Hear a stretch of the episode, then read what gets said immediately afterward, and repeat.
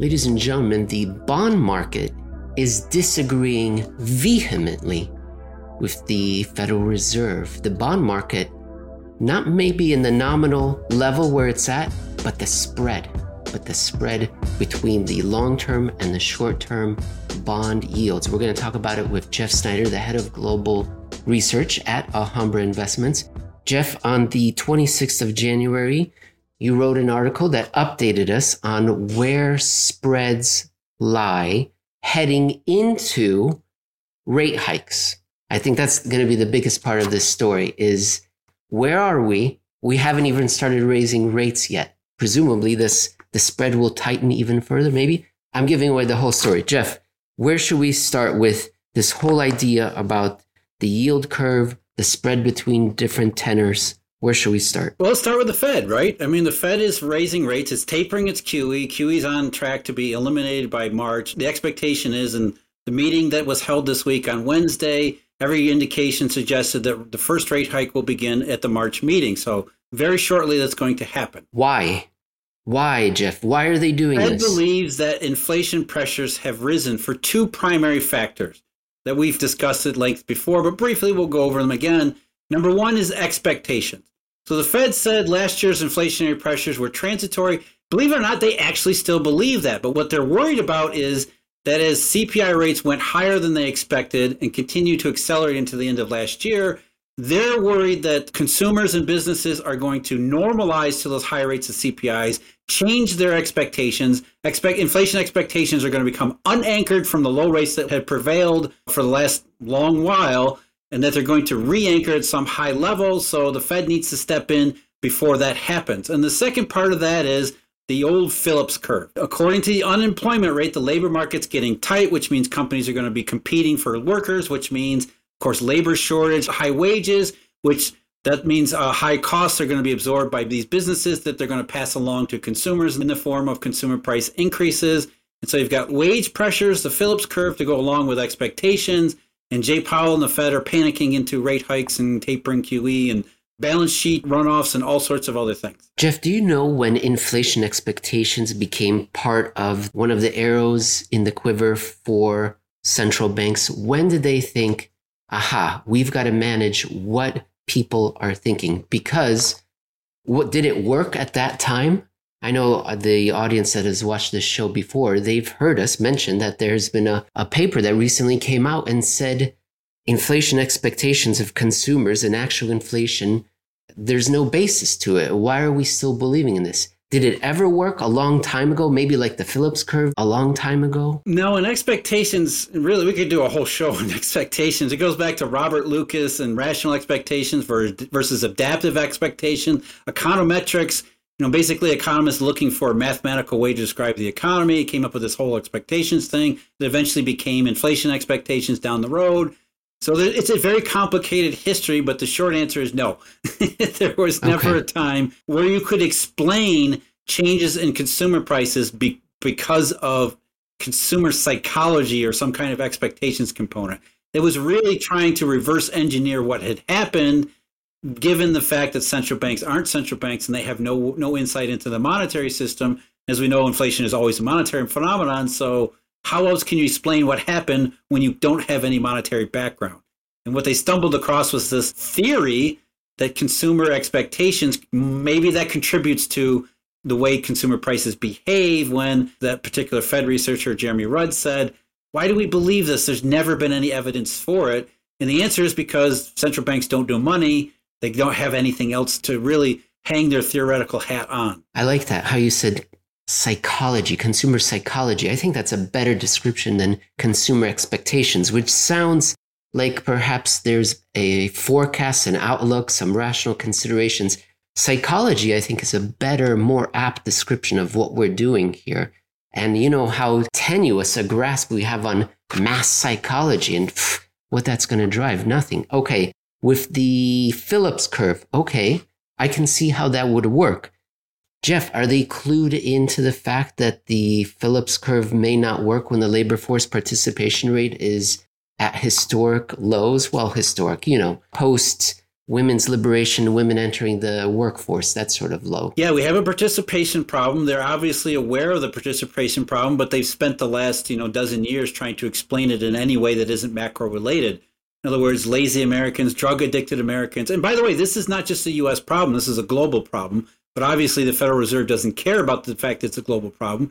They only care about the U S. So they've tried to explain away the labor force participation problem, which led them to all sorts of errors and mistakes just three years ago when we went through all of these same discussions. We went through all the same situations where the Fed, reliant heavily on the unemployment rate, the Phillips curve, all that stuff, made error after error, which the market attempted to correct in real time with the central bankers just dismissed. They held on to the Phillips curve. They held on to the low unemployment rate. They started to worry about inflation expectations when none of those things were actually legitimate indications or legitimate representations of what was actually going on in the real economy.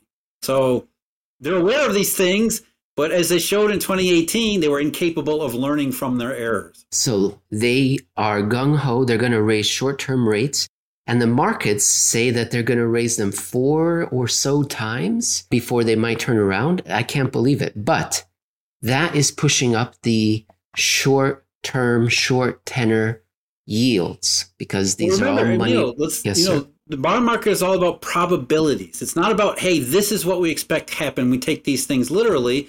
With short-term yields rising, the market's not saying we expect this number of rate hikes to come along. What the market is saying is the probability is there could be more, there could be a few less, but generally speaking, some range where short-term interest rates are around this level. This is what we expect. So there could be a few more, there could be a few less, but by and large, we expect the Fed to start hiking rates and to get somewhat into that rate hike cycle. How far it goes, that's really how far it goes in terms of time as well as how high in, in terms of where the rates actually settle. That's what we're really talking about here. But even then, you know, probability distributions, the short end of the yield curve says, yeah, the Fed is likely to get into a rate hike cycle. How far it goes, that's really the question. And why, if it doesn't go very far, why isn't it going very far? That's really probably the primary question. To see all the graphs that paint this picture, go to the twenty-sixth of January, twenty twenty-two at Alhambra Investments and look for, after today's F O M C, yield curve is already as flat as it was in March twenty eighteen without a single rate hike yet. So, Jeff, tell us, it's very flat right now. And then what do you expect to happen once they start hiking rates? Well, let's start with what didn't happen. We didn't have the taper tantrum. We didn't have the taper celebration, right? The long end of the, okay, the short end of the yield curve has said, in all probabilities, the Fed's going to start hiking rates in twenty twenty-two. The long end of the yield curve didn't respond favorably to that projection, because if it had, it would say, oh, the Fed is hiking rates because of the reasons the Fed stated. Growth and inflation expectations are rising. Inflationary pressures are going up. Therefore, we would expect that to be reflected in higher nominal long-term yields as well as short-term yields. The curve should steepen. Long-term rates should rise faster than short-term rates because the Fed's always behind the curve anyway. So we should see a massive sell-off in long-term end of the yield curve. That would be consistent with the expectations we were told last year for a taper tantrum, which isn't really a tantrum, as you pointed out, Emil, and you coined the term taper celebration, because that would be a good thing. If the yield curve steepened and long-term rates were rising, we would be celebrating that, because that would mean the econ- the bond market agrees with the Fed that we're going back into at least some kind of normalcy.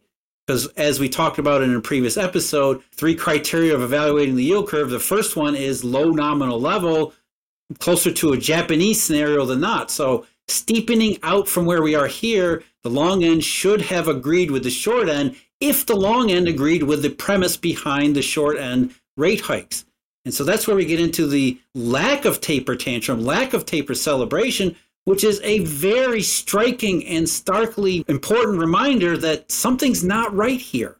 The long end is resisting, vehemently resisting, to the point that the short end prices rate hikes. The long end prices the opposite scenario from why there will be rate hikes, and the result is these two very separate interest rate regimes collide in the middle, and the yield curve flattens out at an already low nominal level, which strongly indicates no increase in growth or inflation expectations whatsoever. In fact, there's an increasingly downside pessimistic scenario or probabilities that are developing with the flatter the yield curve goes. What might happen if they do start raising rates? I guess I can't really ask that too fairly because it has so many considerations, right? Maybe things will improve, maybe things will not improve with the economic outlook. But do you want to answer that? Yeah, again, Emil, probabilities, right? The, law, the the short end says the probabilities are there's nothing imminent on the horizon that will prevent Jay Powell from hiking rates at least a couple times. Mm-hmm. We don't know how many, but for the foreseeable future, Powell's got a clear path to hike rates. In fact, that was one of the reasons why short-term rates have risen so much in January. Because previously last year, the Fed had said numerous times, the only thing that's going to stop us is another variant, the pandemic. So when Omicron came along late November, early December, the short-term rates were kind of, you know, the short-term part of the market was like, okay, maybe this will prevent Powell from hiking rates. But by January, when it became clear Omicron was not going to be as big of a deal as everybody thought, Powell was absolutely, there was nothing going to stop the Fed from hiking rates, which has been reflected in the steepening of only the short end of the yield curve.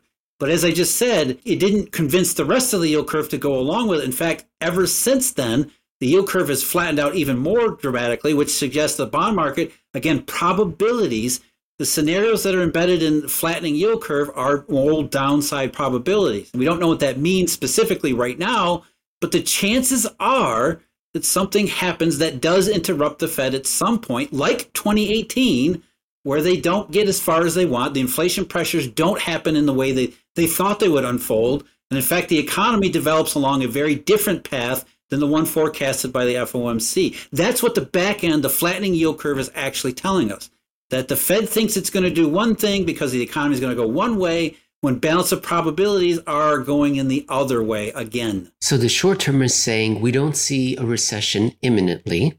Right. Things are fair enough, but the long term is saying we see depressed economic activity. And, well, I mean, depressed indefinitely. Right. And we don't see any sort of booming economy, rip-roaring economy. And so now we're going to be in this sort of doldrums to see if something changes for the better or for the worse as to whether or not we can get out of the Japanification. Right. And let's, let's reiterate our criteria number one again. You know, the yield curve is flattening out here where the ten-year is below two percent. The thirty-year is barely above two percent. So we're getting this taper rejection where nominal yields aren't even anywhere like they were in twenty eighteen. You know, the ten-year got above three percent. So the market is already reevaluating these probabilities at an already lower nominal overall level than just three years ago when it didn't work out very well for the Fed or the economy to begin with. So what does that tell you about what the market is actually suggesting in terms of probabilities for not just inflation, but not just longer run inflation potential or growth potential, but also maybe the intermediate term? So even if the short end doesn't see any imminent problem that would prevent the F O M C from a couple rate hikes this year, the long end is pretty vehement that at some point the, the balance of probabilities are so unfavorable, it's not going to get very far. The market thinks that all this is a bunch of theater by the F O M C, right? They're not saying these rate hikes are going to trigger something. They're going to cause something to break. This is very important what the Fed is doing. That's not what they're saying at all. It's just, here's what the Fed thinks they're doing and why they think they're doing it. And it's narrative, but we're not assigning some sort of fundamental importance or consequence to that. Is that right? Yes, this is not a policy error. The market is rejecting the premise behind rate hikes, not the consequences of the rate hikes. The policy error, what may, you know, everybody who is taught from Economics one oh one that the Federal Reserve is central to everything and everything flows through the Fed. Therefore, if something bad happens, then it must be because the Fed caused it. Right. And the policy error, like was tried to, like it was attempted to be applied to the twenty eighteen twenty nineteen case, was the Fed hiked rates too far, and that's what caused the downturn, which is just ridiculously absurd. You're telling me that, you know, what was it, two and a half percent federal funds range caused a global downturn? After no, ten that's years. Not how the world works. That's just basically trying to assign the Fed a role it doesn't have. And you're absolutely right, Emil. And I think I'm, I'm glad you, you wanted to point this out. It's that the bond market is not saying, oh, the Fed's going to hike too far, too quickly, and that's going to cause a downturn. Mm. The bond market is saying, I reject the premise behind the rate hikes to begin with. The Fed thinks that growth and inflation are going to be better or higher in the intermediate and longer term. The bond market says, no, they're not. regardless of what the Fed does along the way. That's it from me, Jeff. Any final thoughts? Anything that we didn't raise during our three little talks here that you've written in the last week that you wanted to bring up to our attention? I think that, you know, when you put all of these things together, what we're really saying is that, again, the first half of twenty twenty-one was an anomaly. I mean, there's very obvious reasons for that was why the case. And you look at where the bond market in particular started to doubt the inflation narrative, it was right while it was happening. You know, the long end of the yield curve really started to flatten out, especially after Fedwire, which, you know, we've been discussing for almost a year now. We're coming up on the anniversary of Fedwire, which was a monetary event, a very powerful reminder of a fragile monetary system. So again, balance of probabilities, the yield curve started to flatten out while we were in that anomaly, which said that market probabilities were forecasting nothing but errors and interruptions and, and negative probabilities along the way. And that's kind of how it's gone ever since then, even though it's a slow process. You know, we talk about transitory inflation. I think most people, when they hear the word temporary transitory, they think, well, a couple weeks, a couple months at the most, when in macroeconomic time, it could be a year. Transitory temporary could be as long as it has been. And again, the market has told us all along what to expect, even though the economy doesn't fall off, you know, like an absolute crash like uh, most people perceive of in two thousand eight, for example. Balance of evidence and data and market prices and everything else, they're showing us consistently that very slowly we're creeping, this growth scare, the slowdown, moving away from the anomaly, leaving us to question, as you raised earlier in the segment, what does the economy really look like once we get past all of this other artificial stuff from last year?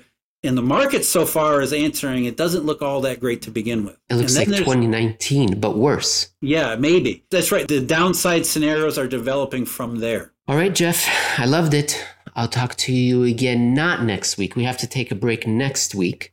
But thereafter, we're going to be back. We're going to be back so hard, Jeff. People are going to be sick of us. So a lot more content coming, ladies and gentlemen. But we're going to take one week off after this show and then rip roaring coming back hard. Yes, I'm looking forward to it, Emil. So take care. You too.